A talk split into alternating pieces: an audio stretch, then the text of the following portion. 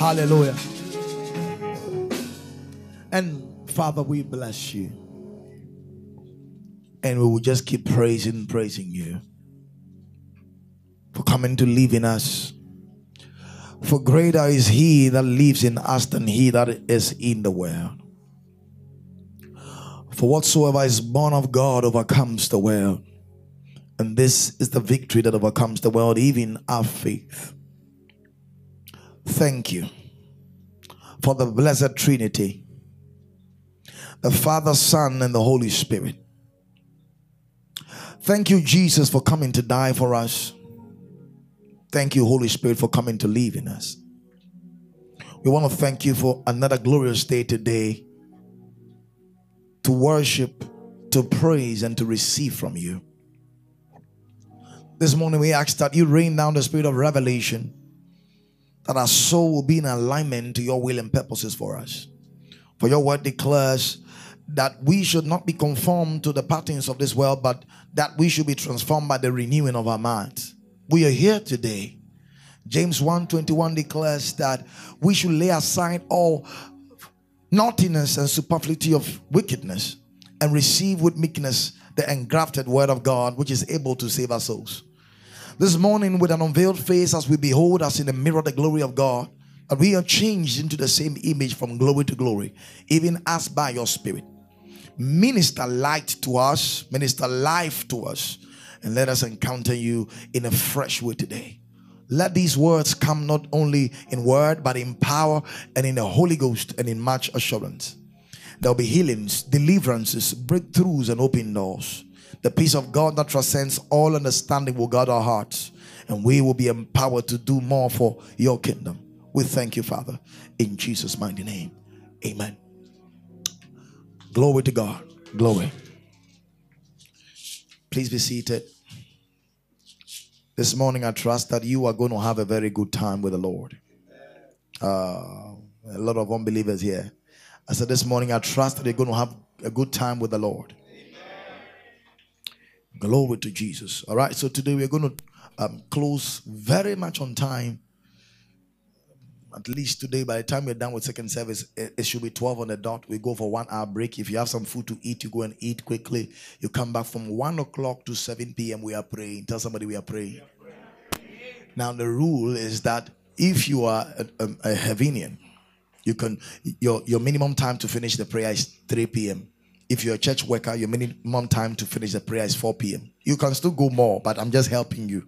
I'm just saying it to help you because if not, some of you be angry. And if you're a minister, you're going to tarry with us till 7 p.m. Hallelujah. Uh, you know, when people are not excited about spiritual things, you can you can see it by how they respond. Yeah, amen. But um, I'm not moved. Hallelujah. So we began to look at the benefits of the word of God. I feel the anointing of God. I feel alive. I'm telling you. There's so much life in my spirit. Thank you, Holy Ghost. Whew. Help me, Lord. Benefits of the word of God. Now, we said the first benefit that the word of God gives you is what? Blessings, rest, and establishment. We've explained that already. I don't want to explain again. If not, I might drag the time. Number two, we said the second benefit of the word of God is what?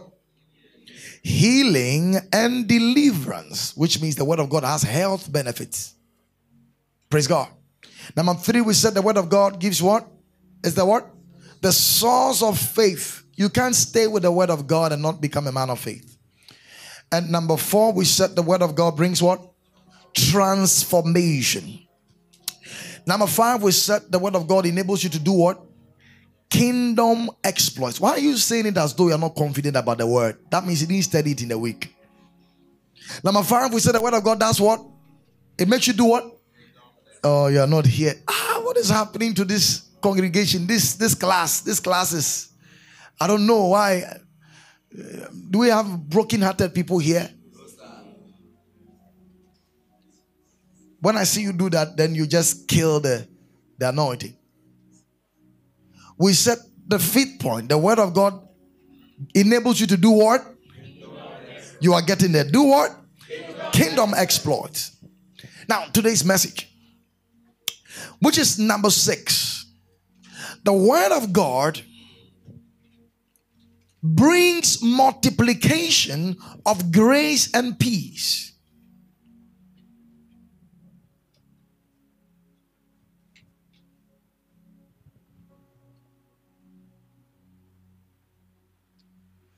The, the word of God brings what? Multiplication of what? Grace and peace. Now, this morning I'm going to help you a bit because the word grace, I will soon, if we have time, be teaching on understanding the message of grace. Okay? Because this teaching, if it's not well explained, it has misled a lot of people. Grace is a very generic word, very broad word. Unfortunately, some only understand one aspect of grace. But to just make it very simple, we need to first understand that grace is a person, and that person is Jesus. He is full of grace and truth. The Bible says in the book of John, chapter 1, verse 14. The Bible says that the word was made flesh and dwelt amongst us, and we beheld his glory like as of the only begotten of the Father, full of grace and truth. So grace is first a person. Number two, grace is also the finished work of Christ. Grace is also what? The finished work of Christ. That means grace is also revealed in what Christ has done for you.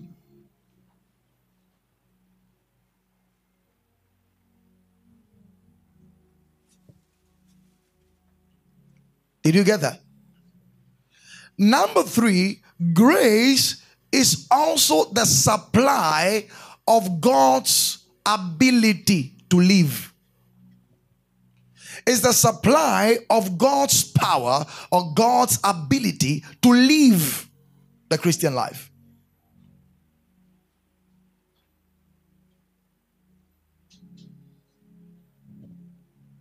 And number four, grace is also the influence of God upon a man's life. We call that favor.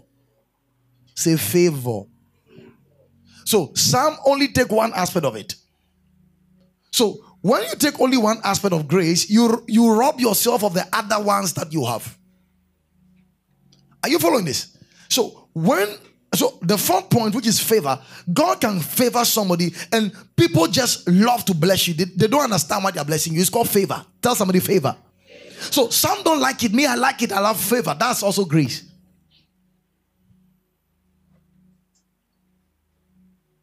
Please, are you following this? So it's the influence of God upon a man that makes you have things easily. Please, are you following this?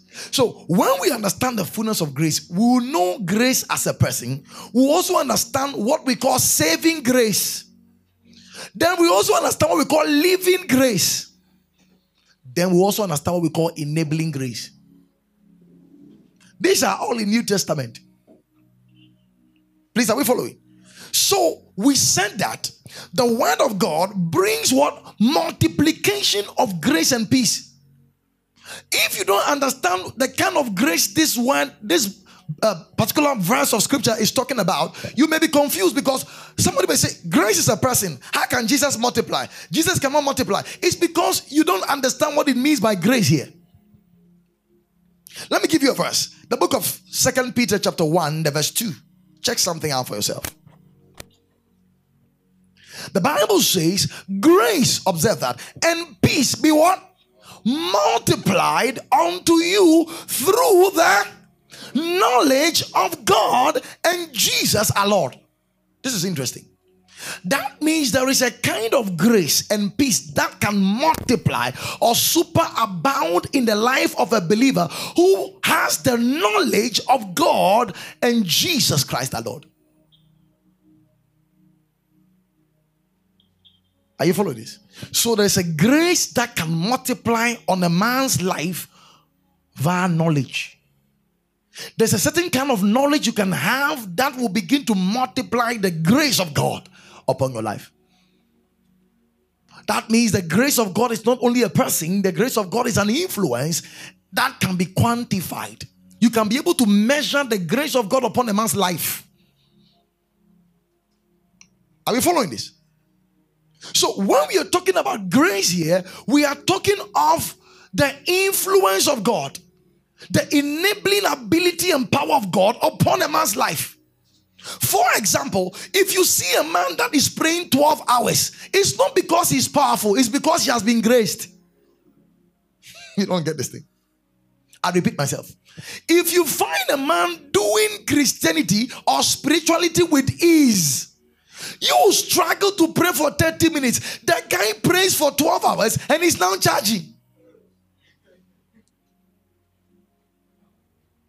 Never. That person watching that person should never think that this guy is gifted. And the person praying also shouldn't think that he's lifted.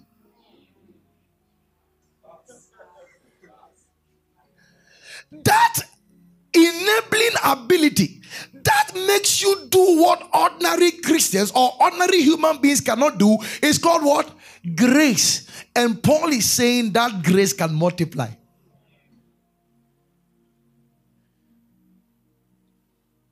Which means the more knowledge you have of God and of Christ, the more grace is multiplied in your life.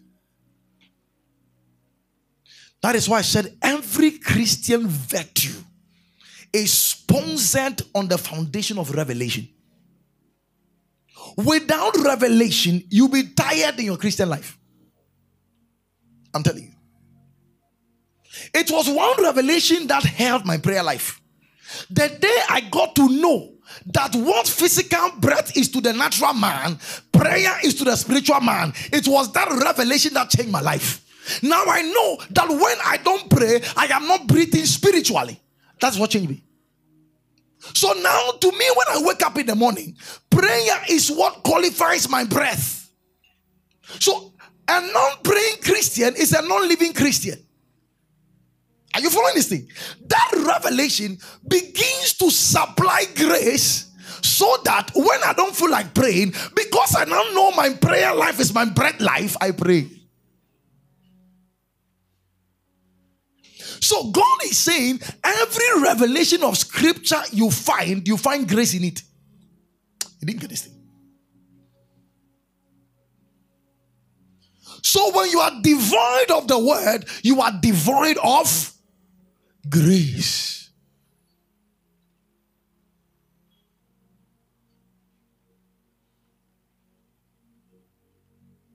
I'm teaching good here. So listen, in every area of your life you want to see grace multiply or increase in that area, you need to find the revelation of God in that, part, that area.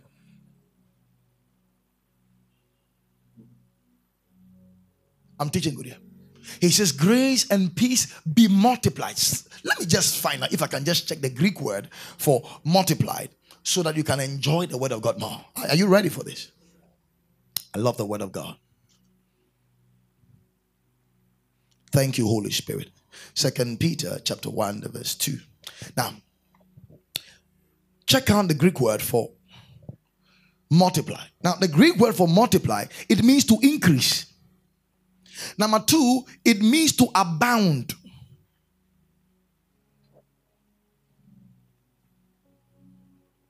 Number three, it means to supply in abundance.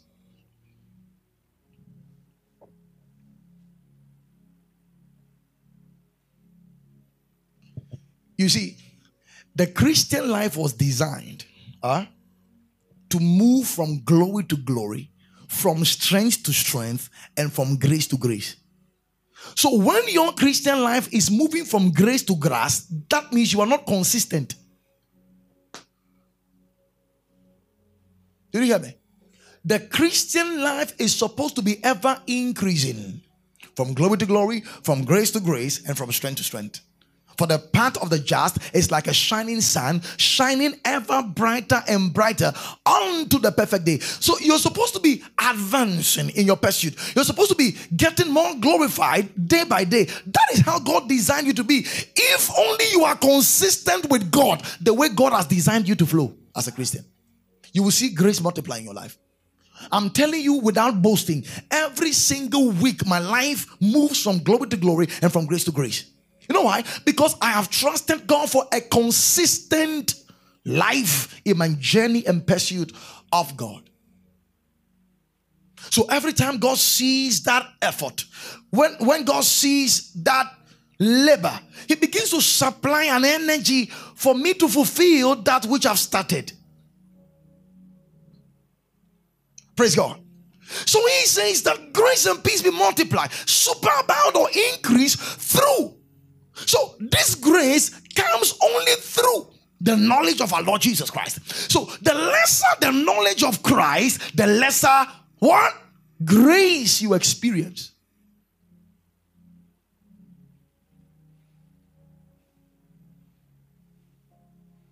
Praise God. It's the same with every virtue, even fasting. God can supply grace to a man to fast in a way that normal people can fast. But you must catch a revelation. I caught a revelation about fasting. I came to understand that what eating is to the physical man, fasting is to the spiritual man.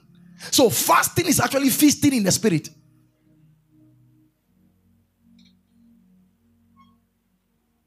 Because when you fast, you starve your flesh and you stuff your spirit with divine goods. That is why one benefit you gain in fasting is sensitivity to the spirit. You are exposed to the realm of the spirit. Your discernment heightens. You know why? Because you are feeding on spiritual things. I'm teaching good here.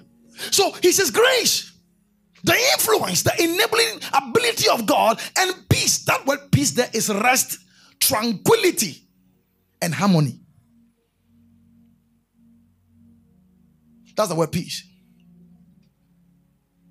So he's saying that grace and harmony, that, that means your life becomes a harmony in an increased dimension through what? The knowledge of our Lord Jesus Christ. I put some few points down. I said all the possibilities of God in you are in seed form. Write that down. All the possibilities of God in you are in seed form. Which means you must grow them, nurture them, and multiply them. All the possibilities of God in you, in other words, everything God will do or can do in you is in you as a seed. So God's power is inside you. God's glory is inside you. But it is inside you as a seed. And we all know that there are things we do to seeds. We bury them, we water them, we protect them, we preserve them, then they begin to grow. Then, when that seed begins to grow into a plant, it begins to have branches. Then, soon it begins to have multiplication of its fruit. Are you getting that? So, what we are saying is that the possibilities of God or whatever God can do with you and through you is in a seed form inside you. When you spend time to water them with the word of God, what is going to happen is that it, you're going to see that seed multiply itself as fruit. That's what the Bible is saying here.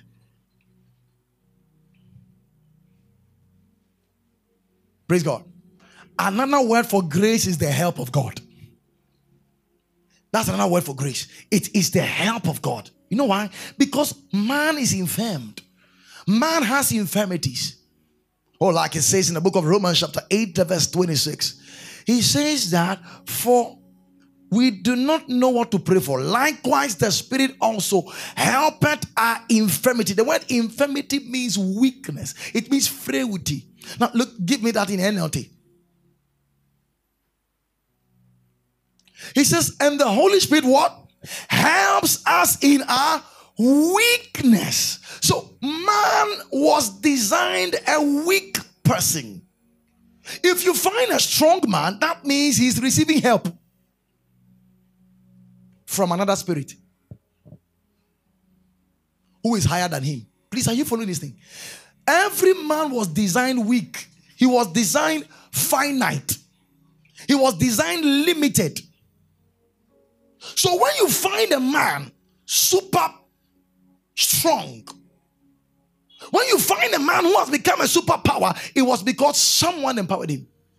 When you find a president, it was because the, the, the, the citizens empowered him.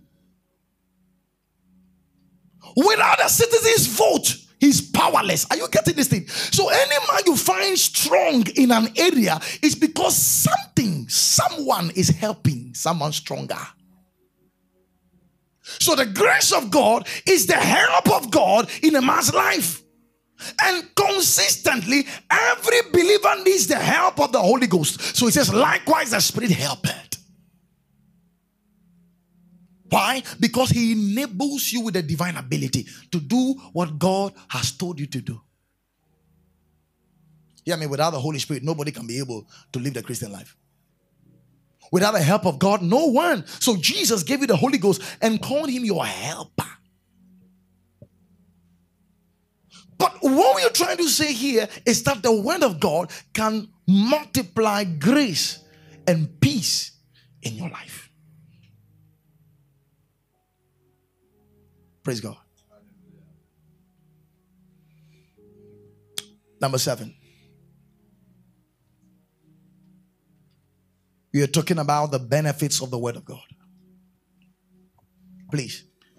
These benefits I'm sharing with you are not meant to be in a book, they are meant to be revealed in a life. Much more meant to, re- to be revealed in your life. So if these benefits you are seeing are in a book, that means there is something you're not doing right. Because the word of God is true. Number seven. The word of God enables cleansing and washing. The word of God enables cleansing and washing. Many people don't know that this book called the Bible is not just a book, It is many things. It's more than a book. It's more than a book. Tell someone it's more than a book. More. In the book of Ephesians, chapter 5, the verse 26, the Bible says that he might sanctify her by the washing of water by the word that he might cleanse or sanctify her by the washing of water by the word. Now, the Greek word you see there for sanctify is a very interesting Greek word. That word sanctify actually in Greek means laver. L A V E R, laver. And that laver was actually a brazen bowl that was designed by Moses in the tabernacle, which they placed water in it. It was in the outer court. The temple had three compartments the outer court, the holy place, and the most holy place. There were two articles in the outer court. The first article was the altar of sacrifice, where they slaughter the animal and burn the animal as a burnt offering. The second element you see there is what we call the brazen laver, which I'm talking about. So it was designed. Moses took the, the uh, bronze mirrors that the Israeli women brought from Egypt, and he put the the the the, the, the um, um, bronze mirrors together and designed a brazen bowl, big one. So they put water in it. When the priest is done with the sacrifice, remember the whole place was full of sand, and the animals also caused the spill of blood. So the priests became defiled by the blood sacrifices in their hands, and their feet was also defiled by the dust. Are you following that? So their hands were defiled with what? Blood, and their feet was defiled with with dust. So before they enter the holy place to do business with God, they had to come to the brazen laver, which was taken from the what? The what? The mirrors. The mirrors of the women who came from Israel, from Egypt. Following? So they designed it so you come and wash your hands so the blood is gone. Because if you enter the holies or the holy place with dirt on your feet and, and blood in your hands, you may die. Not just that you may die, you will die. So God told them to cleanse their hands and wash their legs. When they are clean, then they want proceed to enter to do business with God. Are you following this thing? Now, interestingly, the word of God is seen as a mirror. In the book of James, chapter 1, verse 22 and 23, the Bible says, Be doers of the word and not hearers only, deceiving your own selves. Next verse. He says, For if any man be a hearer of the word and not a doer, he is like unto a man beholding his natural face as in a that word glass there is mirror. If you check other versions, you see mirror. So he's saying that the word of God is like a mirror. Remember, the, the, the brazen laver was made from mirrors of the ladies that came from Israel. Are you getting that? So when you are washing, you are seeing yourself. Telling us that the word of God is the brazen laver. When we come to it, we wash ourselves as we behold ourselves. Are you following this thing? So the priest had to wash the hand and the feet. Why? Because the hand is for working and the feet is for walking. Which meant that they are, their works and their walk had to be sanctified. In the New Testament, we are priests unto our God. And what the Bible is telling us is that the word of God is a brazen laver, and we are supposed to cleanse ourselves with the word of God so that our works and our walk will be sanctified.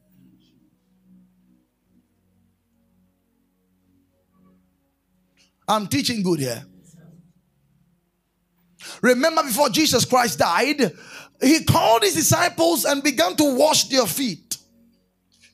And Peter said to Jesus, Master, I, no, no, no, no. You don't have to wash my feet because I'm supposed to do that. Jesus said something. He said, If you don't allow me to wash your feet, you won't be a part, a part, a part of me. Then Peter said, Ah, the master, don't wash only my leg, wash my whole body. And Jesus said, Whoever has taken a bath that not, does not need to bath, he only needs feet washing. This was a mighty revelation. What Jesus was saying is that when you are born again, you have taken a bath. So the born again experience is a whole bath experience. But the word of God is the feet washing experience. So you don't need a second bath. In that, you don't need to be born, born, born again. What you need is constant cleansing of your feet to affect your walk and your works so that Christ will be sanctified in your life. I'm teaching good here. So hear me. Anytime, see, why did Jesus wash their feet? Because they went to town when you go to town, eh, you you there is nothing you can do about the dust. Whatever happens, it will it will it will affect your shoes, it will affect your feet. Are you getting that? There's nothing you can do about it. But when you come, there is something you can do about the dirt. You can wash it. Likewise, the, the world is described as the dust. When you go into the world, there are a lot of things you can't avoid. You can't you can't go and tell somebody in the shop to stop playing Super. When you enter someone's house, you can't tell him to stop watching this particular movie that is tempting you. So as we go into the world, the dust of this world coming through the radio, coming through Facebook, coming through um, the television, coming through the movies that we watch, all these things are called dust, and their purpose is to defile your feet, which affects your walk.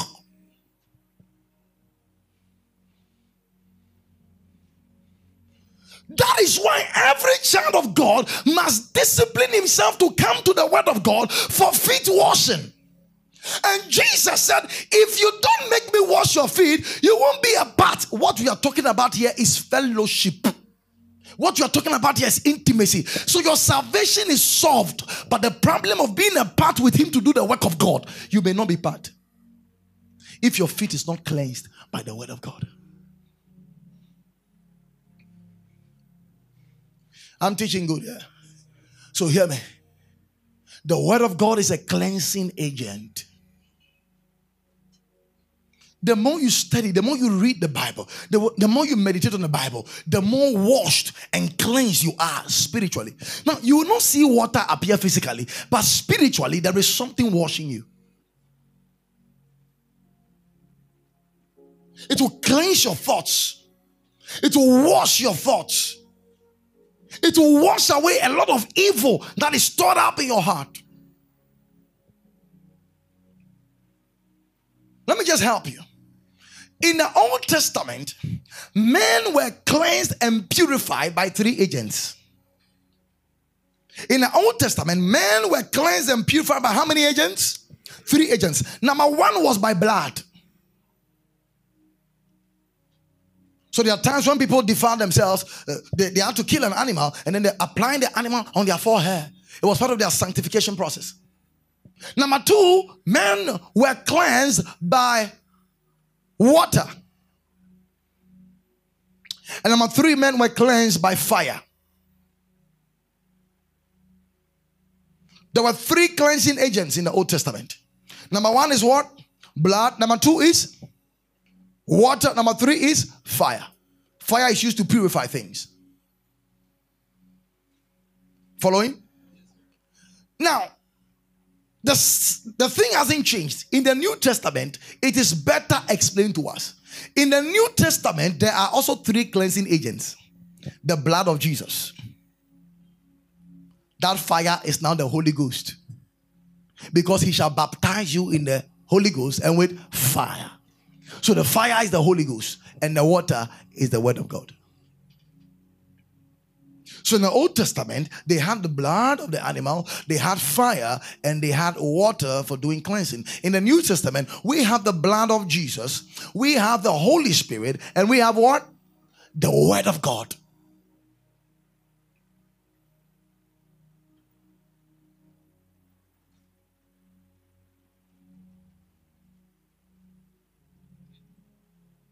So when you believed in Jesus Christ, you were cleansed. You were washed in the blood, according to the book of Revelation, chapter 1, verse 5. Revelation 1 5. He says, And from Jesus Christ, who is the faithful witness, and the first begotten of the dead, and the prince of the kings of the earth, unto him that loved us and did what? Washed us from our sins in his own blood. So the blood of Jesus has washed you. You have now become worthy. When you find a Christian saying, I'm not worthy, you, you need to find out his language. If you are saying you are not worthy because Jesus made, made you worthy, you are right. But when you say you are not worthy because you think you are filthy, that is error. Because the blood of Jesus has made you worthy. Are you following me? But in your conduct, in your actions, it is possible you can be defiled. Why? Because the, the, the entire plan of salvation is not yet complete. You are a spirit washed, you are a soul who is being washed, and you have a body that will be entirely cleansed on the day of the coming of Jesus Christ. Are you following this thing? So, so, so, so, what the word of God does for us is to cleanse our soul to affect our walk with God.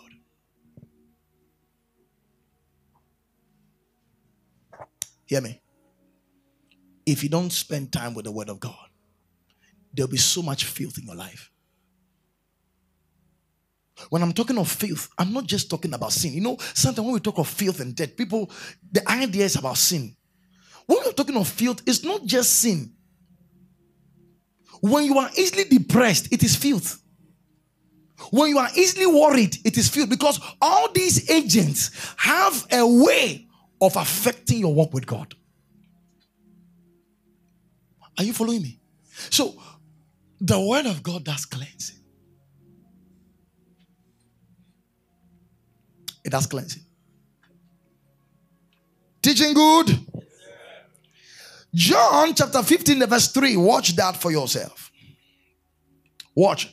He says, Now ye are clean through the word. You are clean through the word. Listen, if you know the level of neatness that can affect your life just by listening to one sermon, you have no idea. That is why Satan loves you to listen to his sermons. Satan also has a sermon. His sermons normally are on social media. They are on BBC. They are on Al Jazeera.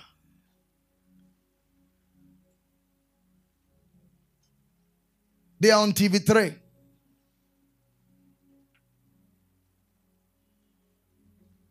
I'm teaching good here.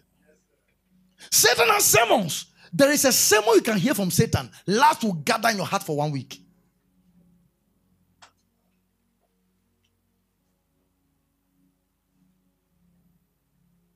So hear me, hear me carefully. One plan Satan wants to do in your life is to do everything possible to hinder you from taking this book. Every resistance to pick up your Bible to read is an attack. Yes.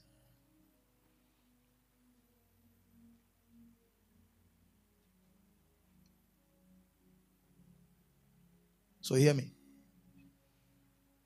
It will take a counter attack to pick up the Bible. It takes a fight to take your Bible to read. I know what I'm saying. Know. As a pastor, I have to fight. I have to resist all kinds of phone calls. There are times, ah, but the time I want to read about 10 to 15 chapters a day, that's the time some people be calling me.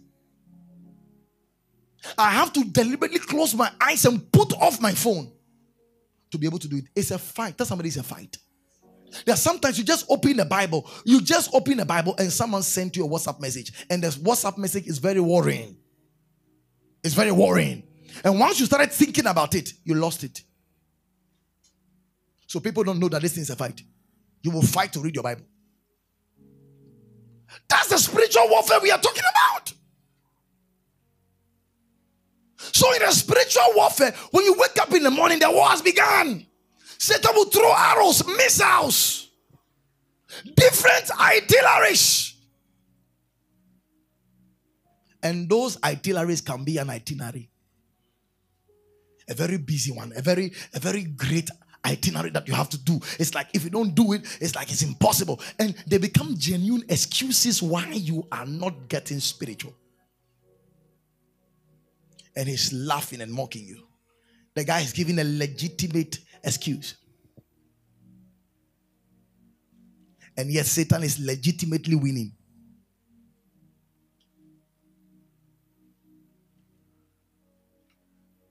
Teaching good He says, You are clean, you are clean, you are clean. So anytime you hear the word of God, anytime you read the word of God, what is happening to you? You are getting clean because the word of God cleans you up.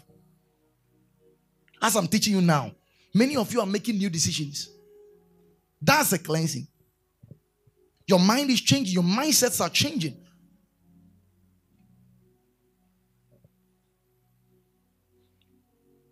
The book of James chapter 1, the verse 21. He says, Wherefore lay apart all filthiness. So that means there is filth in the heart and soul of every believer. And superfluity of naughtiness, and receive with meekness the engrafted word of God, which is able to save your souls. So the word of God has the ability to save your soul.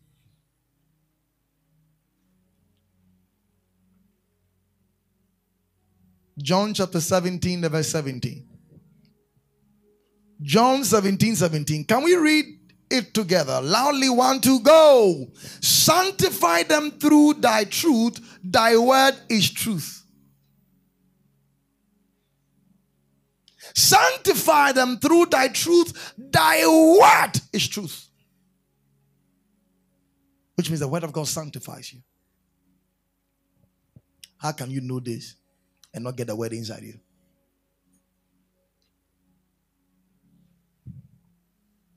Hear me. If you don't get the word inside you, something else will get inside you. Yes.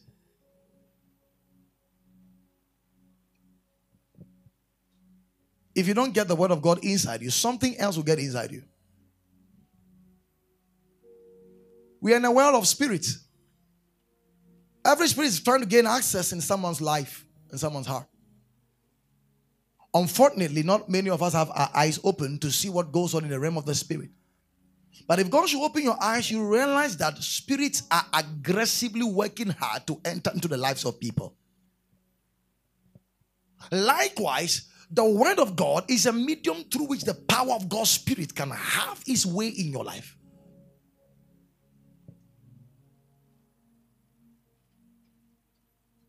Hear me. You can hear a word enter your spirit, and a demon can leave your body. I know what I'm saying. A demon of suicide, a demon of depression can just leave you just by the word of God. I'm telling you.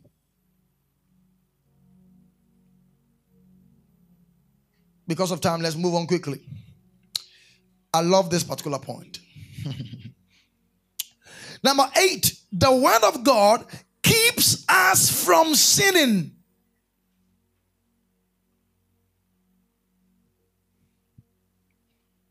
The word of God keeps us from what? Sinning. Please let me still make this correction because I need to say that every time. Okay? When we are speaking about the benefit of the word of God, we are talking about the benefit of speaking the word of God, reading the word of God, meditating on the word of God, memorizing the word of God, and singing the word of God. So, when speaking of the benefits, it's not just reading the Bible, you're talking of meditating on it, speaking it, singing it, memorizing it. You begin to see a big change in your life. People can't believe that this is the this is the guy, this is the lady. It's just six months, it's just two months. But there's a transformation. When you give yourself to the word of God, the word of God will give itself to you. You'll become what that word says. We said the word of God keeps us from what? Sinning. Can I shock you? To a very high degree.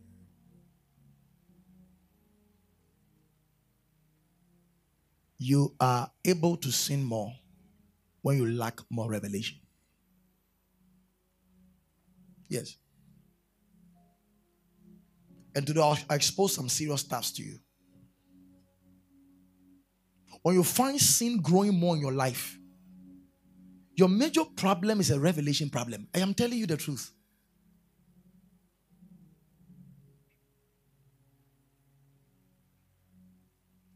Hmm.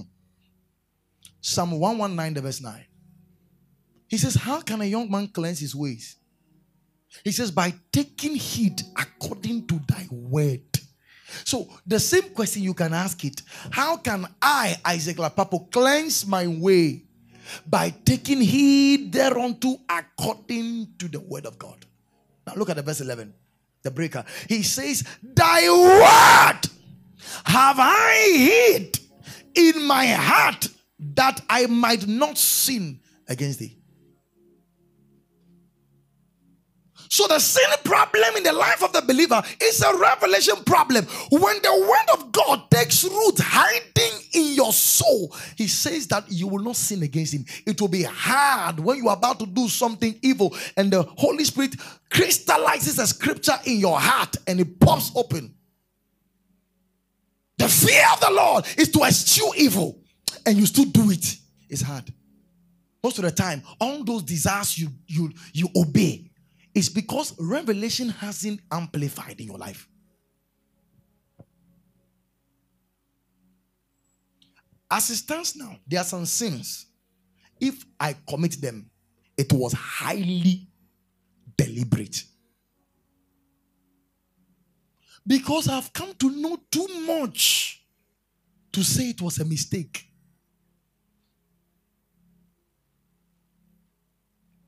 Thy word have I hid in my heart that I might not sin against thee. This is a serious matter. Oh. There is a reason why God wants you to hide his word in the storehouse of your heart. Now, let me show you. When you go to a gold mine, there is so much gold there. When you dig out and you bring gold, you keep that gold. He's saying that this Bible is a gold mine. When you are reading, studying, memorizing, what you are doing is that you are mining. The gold you take, he said you keep it here.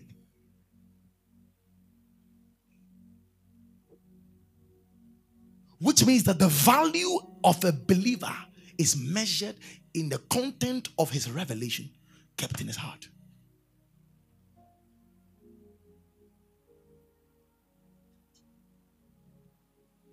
The word of God becomes your core value. It becomes the revelation of your convictions. So that you're not a loose believer. Proverbs chapter 16, the verse 6. Watch that, watch that. He says, By mercy and truth, iniquity is what? Purged. And by the fear of the Lord, men depart from evil. Whoa! Whoa! Whoa! By the fear of the Lord, men depart from evil.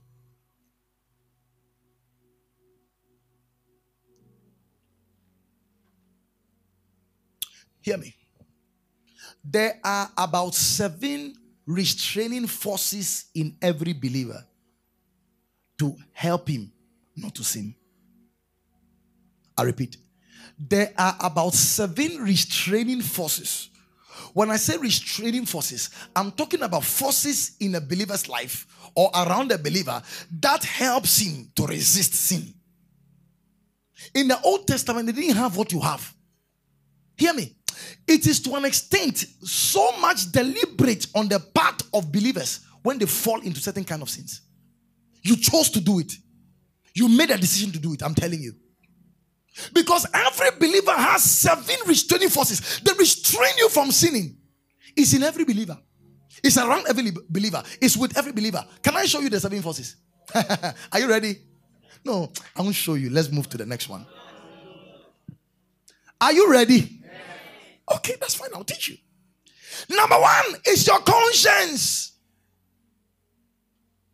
Your conscience is a restraining force I didn't want to give you scriptures, but maybe the conscience alone, I'll get you a scripture. Come to Romans chapter 2. Let me see if I can help you. Romans chapter 2. Good. Romans chapter 2, um, the verse 14. Romans chapter 2, the verse 14 and 15. Romans 2, 14, 15. Are you there? All right. He says, For when the Gentiles, which have no law, Remember, Israel had the law, Gentiles do not have a law. But he's saying, when the Gentiles, which have no law, do by nature the things contained in the law, these having not the law are a law unto themselves. Can I explain? Now, for example, when God gave the Ten Commandments, it was only for Israel. That means those who were in Assyria, those who were in uh, the Philistines, uh, the Philistines, the Amorites, the Jebusites, the Jebusites, all these people, they didn't have a law. But how did they know that sleeping with someone's wife is a sin? How did they know? Please, how did they know that when you steal someone's property, you have to be punished? They didn't have Bible. They didn't have law. But they knew that stealing is not right. They knew that murdering somebody unlawfully is not right. You have to be murdered. How did they know it? How did they determine what was right from what was wrong? Conscience. Listen, before you knew Christ, you stood knew right and wrong. Just that you didn't have it in full. But you just knew that stealing is wrong. You just knew that forcing sex on someone is rape and it's not right. You, you knew it. That's why there were some things you just couldn't do. Though you were not in Christ, you just couldn't do it. Please, are you getting what I'm saying? So the first restraining force is what? Conscience. So your conscience will prick you. What I'm doing is not right. So when you are a child of God, eh, even your conscience is more stronger because it is it is purged by the blood of Jesus. So the first restraining force in every child of God is the conscience. Your conscience is the part of you that justifies you or convicts you. Oh my goodness. I remember one time I had to help an old lady, some many years ago. I had to help some old lady. I was a very young guy. I didn't know, but I just saw this woman and I had compassion on her. And I had to empty my pocket, give it to this old lady. When I was going, my conscience was making me feel joyful. It was justifying me. Do you know that sometimes you can talk to somebody in a certain way, then your conscience tells you what you did, uncle you. Oh. It wasn't the Holy Ghost per se, oh, but your conscience pricks you that it is not right. That conscience is a restraining force. That's the first restraining force. The second restraining force that prevents believer or that was designed to prevent you from sinning is what we call your new creation spirit or your new nature. Your new nature. Second Corinthians chapter 5, verse 17. Therefore, if any man be in Christ, he is a new creature. Hear me. When you are born again, your species changes. You carry a new gene, a new DNA. A goat will give birth to a goat. A cat will give birth to a cat. And that cat will grow to be a cat.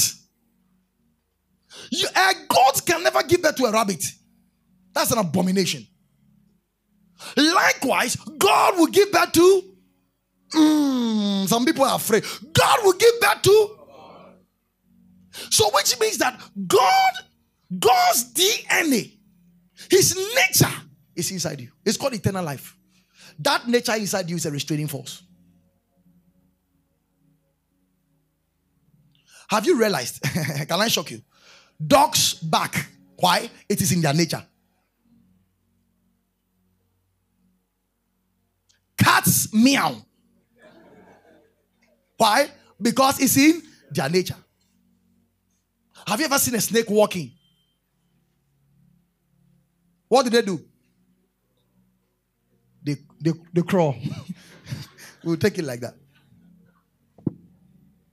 Why? Because it is in their nature. The day you hear a dog singing, Hallelujah, hey, that day you also sing, hey, you'll be shocked. Because it is not in his nature to do so. Are you getting it? So, so there's an extent, eh? Your new nature tells you it is not in your nature to do what you're about to do. It's a restraining force. You will see, a genuine believer will never be okay doing evil. Why? His new nature, it is not in it to do it. So, to a large extent, it will be hard for a genuine believer to sin because you have to break so many laws to do evil. The reason why that evil you are doing is, is so easy to do is because you have done it over a time. Now your conscience is dead. Listen to me. If you know there's something wrong which you keep doing over time, what you are doing is that with time, you are weakening the power of your conscience. With time, what you are doing is that you are now deadening, you are numbing the the the things that pricks your conscience. A time is going to come, you will do it, and your conscience won't tell you it's bad again. That's how dangerous continuous sin is. I'll teach you something here. In First Timothy chapter 4, the verse 1 to 4, it says something. It says, The Spirit likewise speaketh in the latter days that in the latter times some shall depart from the faith, giving heed to seducing spirits and doctrines of devils. He says that speaking lies in hypocrisy and having their conscience what seared with hot iron. I'll give you an example. If you drink hot tea, boiling hot tea, the first time you drink boiling hot tea, eh, it will burn your mouth. Say, I think you see some cuts on your, some bends on your tongue, right? If you do the same thing the second day, the third day, the fourth day, the fifth day, the sixth day, the hundredth day, the 200th day, what is going to happen is that your, your tongue will die. Your tongue will what? It will numb. Now the hot tea is no longer hot to your tongue again. When that happens, your tongue has been seared.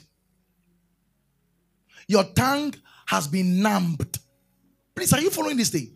The Bible is saying that same thing can happen to your conscience. When you keep ignoring the information your conscience is giving you, a time is going to come you will lose your conscience. I'm teaching you here. So we said the second agent is what? Your new nature. The third agent is the Holy Spirit.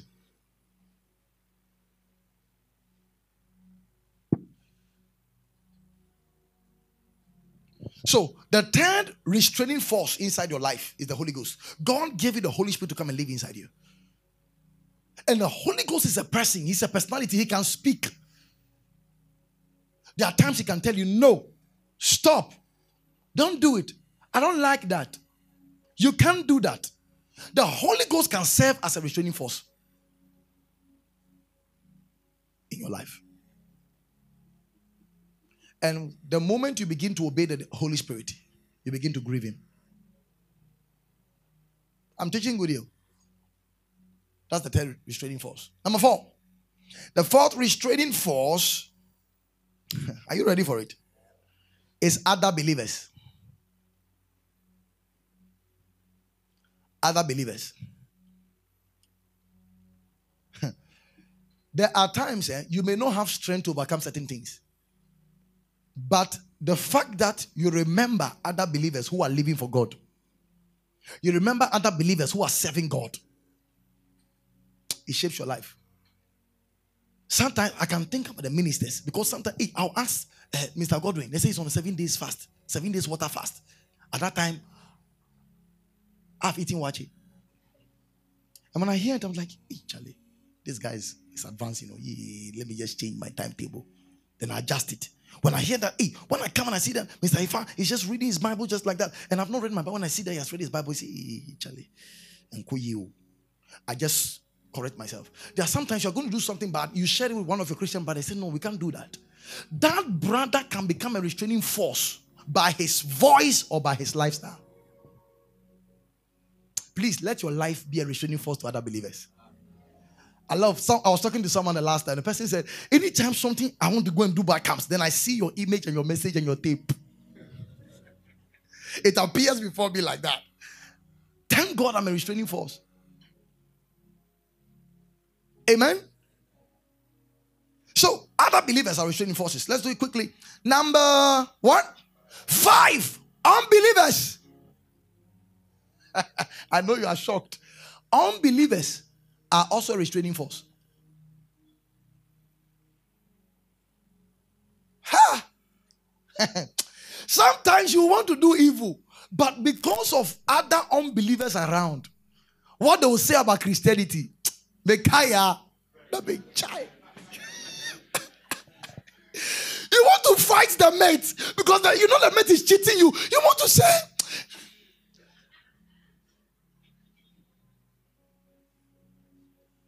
The, guy came to overtake you. The guy came to overtake you just like that. And as he overtook you, you got the chance to get close to him. You want to say, Oh, oh yeah. You, you said, Okay, oh, Sheva la komara komaya. You just convert it into tongues. We call that unbelievers. For the fact that someone will say, Hey, so you, you are Christian. You, look. that fact alone won't do it. I'm teaching good. So that compound house, that single bedroom you have, when you are taking the girl there, as if you are going for a prayer meeting. you think I'll say it? Me, me back. I'm coming. so when you enter, you generate shout, Yeah, you are, yo. so you start singing worship as though the people will hear worship.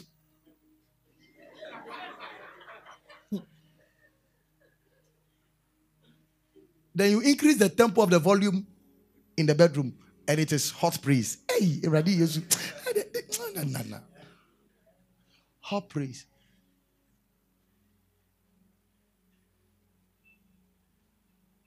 Those unbelievers will scare you. I remember when I was staying in a compound house. One time, my wife and I had an argument and my voice wanted to rise. But when the thing wants to rise, I remember other people are listening to us. I said, hmm, baby, what you do is not good. Though. I told you you shouldn't do that, but you're still doing it. you. so then, then she wants to talk. I said, Bring your voice down. I'm a pastor, bring your voice Me, I, I don't fake me, I'll tell you the truth. She she was bringing her voice. I said, You it's okay. You let's end it. Me, I don't want to shout. Why? Because unbelieving tenants are there. If not, the next thing we hear is that hey, Pastor Bernard Debbie only hearing here concert day. Hey, men call sorry biom. That's your end, unbelievers. So sometimes we fear. Do you know when David committed adultery with Bathsheba? Do you know what uh, Nathan said? He said, "You have given occasion for our enemies or the enemies of God to blaspheme against God." The day someone says, "Because of you, I will never enter church," serious matter.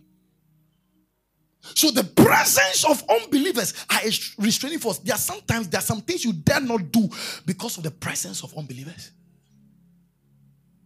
You'll be the reason why they go to hell.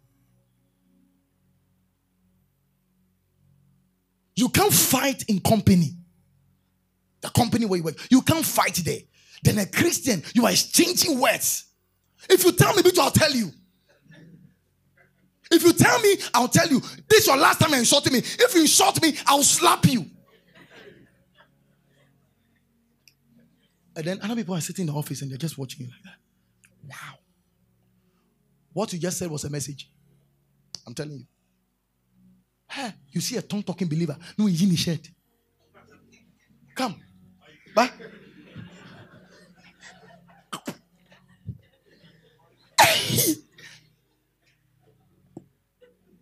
Then leave me, leave me alone. I'll kill you. Christian. Christian.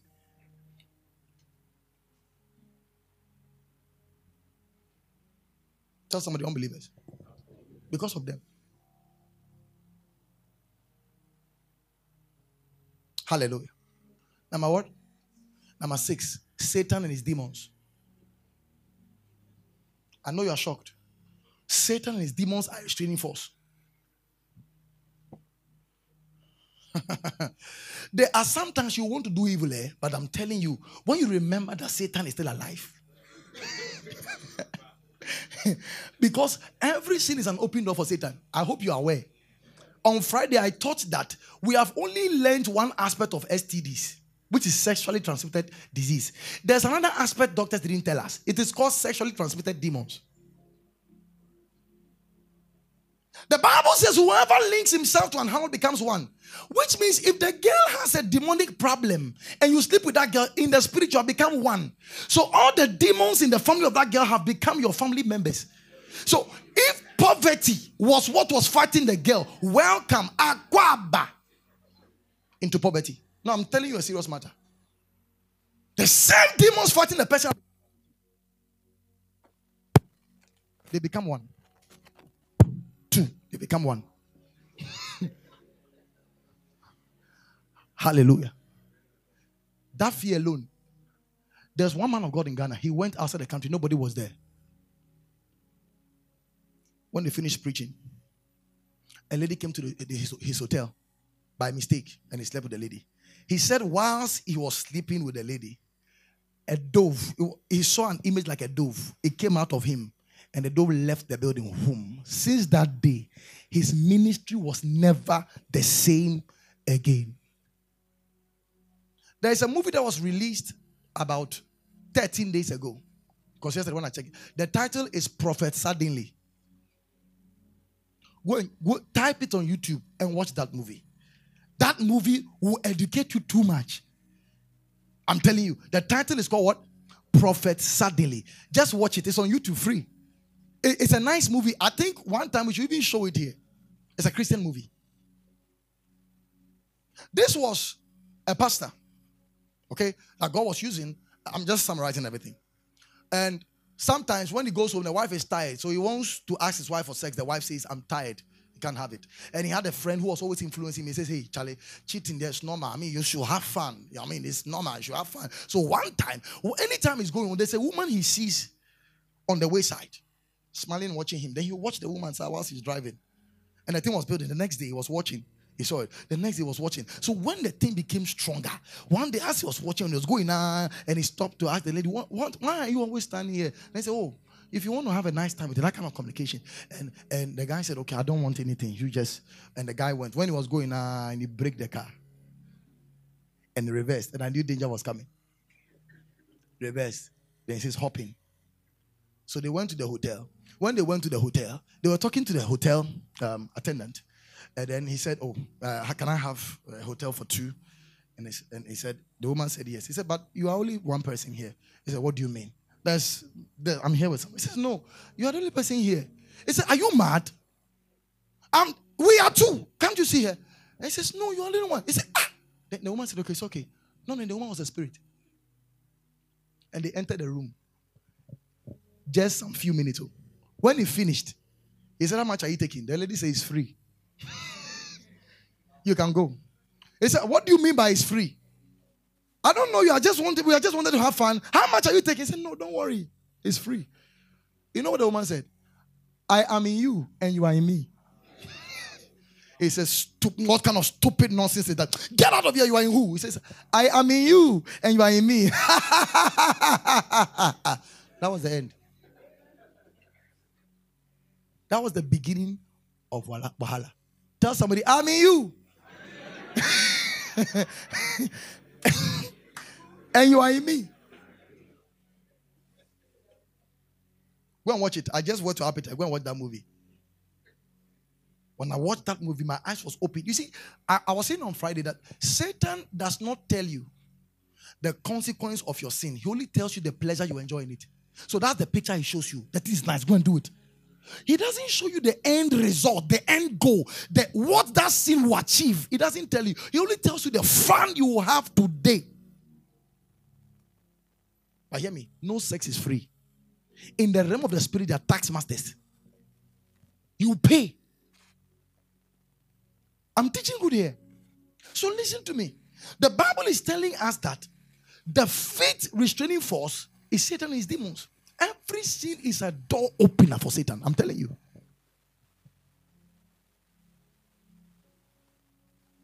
There's a verse in the book of Proverbs which says something. I don't know if there's a Bible scholar here who can help us. He says something about when you break the hedge, a serpent will bite you. I don't know if you can look for that verse for me. He who breaks the edge, the serpent will bite him. Look, look for that verse for me. That means you have to Google it. Just type, He who breaks the edge, the serpent will bite you. Thank you, Jesus. You found it? What was that? Ecclesiastes 10, the verse 8. Check it. Check it. He says, He that diggeth a pit shall fall into it, and whoso breaketh an hedge, a what? A serpent shall bite him. That serpent is the devil. He's just waiting for you to break an hedge.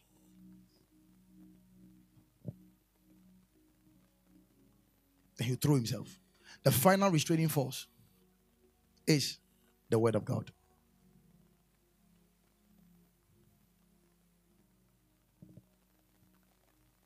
Let me do this in five minutes. We have to close exactly at 9:30. The word of God. So he says that thy word have I hid in my heart that I may not what? Sin against thee.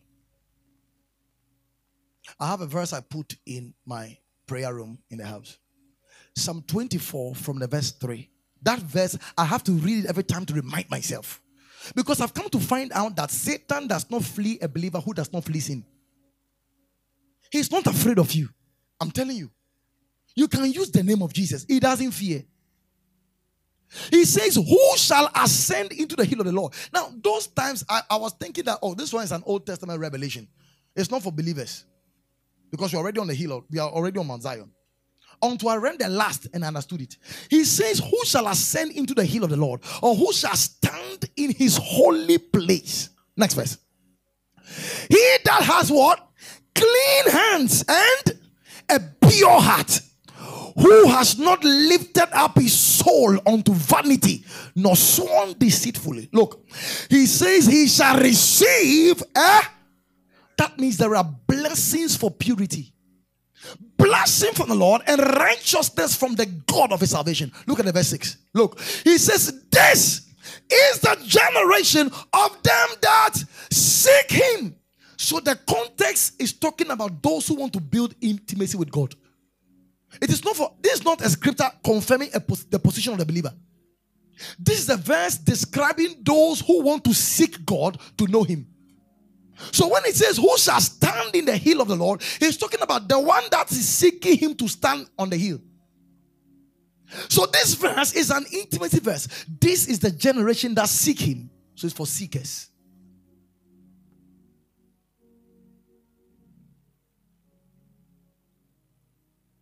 I saw one in Psalm 15. Psalm 15. It began to shape my life. I have to read them. Psalm 15. Let me read it from my own Bible here.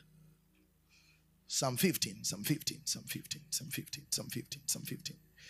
I read now. He says, Lord, who shall abide in thy tabernacle? Who shall dwell in thy holy hill? He that walketh uprightly and worketh righteousness and speaketh the truth in his heart.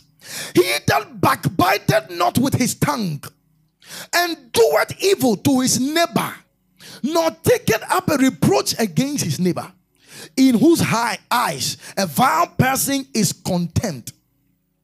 But he honored them that fear the Lord. He ans- he sweareth to his own head and changeth not. He that putteth not out his money to usury, nor taketh reward against the innocent. He that doeth these things shall never be moved. When you go home, read that in a more simpler version. You will see that, listen, we are the ones digging our own grave in our Christian life. We are digging our grave. Listen, when you walk in purity, eh, there is a certain peace you have. You can't explain it. When you are living in a sinful life, you're always not peaceful. You're always thinking someone is chasing you. You always, you always have to hide so many things, and you are killing yourself softly. Right now, I can give my phone to everybody in this house on Facebook, my personal account and my page is with about five people in this church. Because I don't have any other message apart from the message they will see. I don't have to delete anything. I don't have to quickly. You you you post something then quickly. You want to go and write, uh, uh, um, delete for me and delete for everyone. Then out of fear, you go and do it. Delete for me.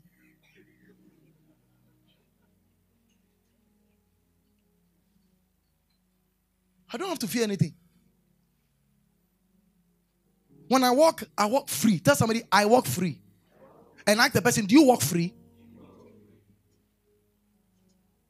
Every time you wake up, there's tension. You think somebody's finding out something. You think someone's about to catch you. If you are stealing office money, when you are walking, you are not okay. You anytime you see your boss squeeze his face, you say, hey. Meanwhile, to eh, that he didn't have any problem. When somebody's getting close to your office, your, your office, then you're like, uh-huh. What do you want? No peace. No peace. You are in the bedroom, someone opens the door. Hey, why didn't you knock? Ah. If you have a clear conscience, nobody needs to knock before you enters your bedroom. When someone takes your laptop, no no.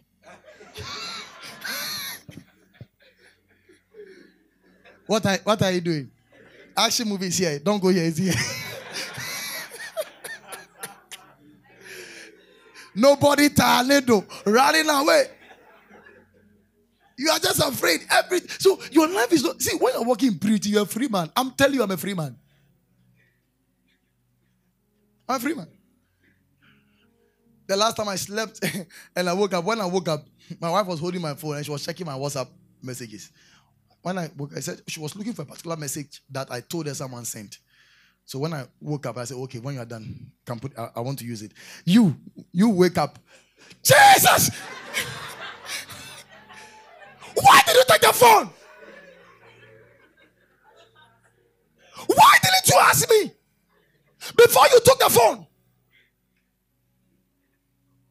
I saw a funny clip of uh, one guy who went to the washroom, he was bathing, and he heard that the wife was taking the phone.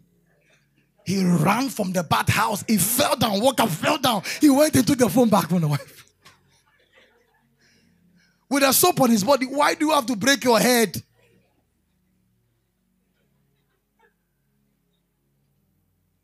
Tell someone walk free. Just walk free.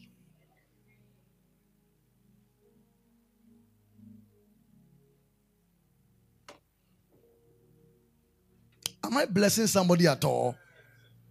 Am I blessing somebody at all? Second Timothy chapter 2, the verse 20.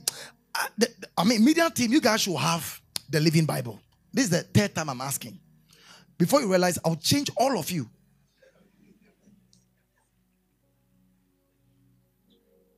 The living Bible.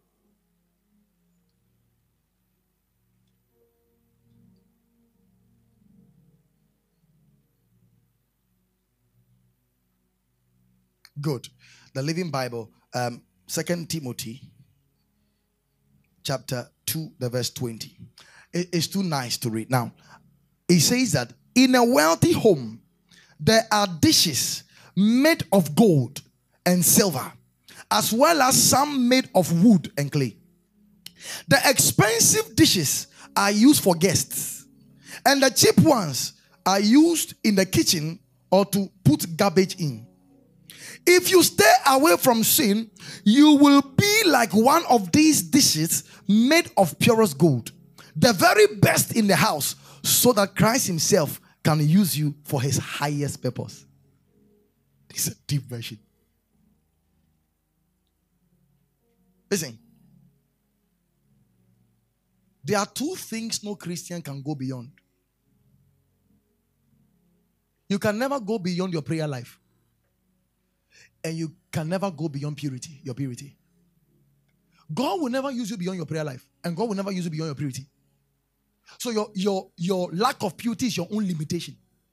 And when we talk of forgiveness, God has forgiven you. I've established that for a whole year. But when it comes to the purposes of God, where God will have to entrust you with a territory, who will have to entrust you with his resources to do spiritual business, you are disqualified. So these teachings you are giving is not to condemn you. No. It's to let you know that when you cry and go to God and say, I'm sorry, He will forgive you because He has forgiven you. But as far as His purposes, His high callings, His resources are concerned, He won't entrust you with it. He won't. I'm teaching good here.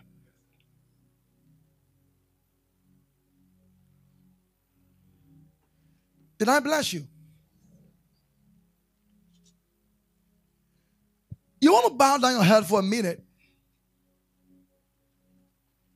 You want to pray two major prayers. Number one, you want to pray the Lord, help me to abide in your word. Lift your voice and begin to pray.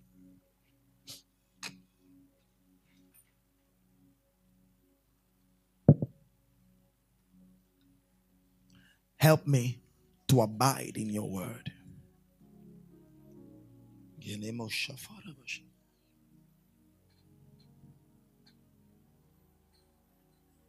Help me to abide in your word. Number two, you are praying, Lord, help me to overcome anything that is holding me down from serving you.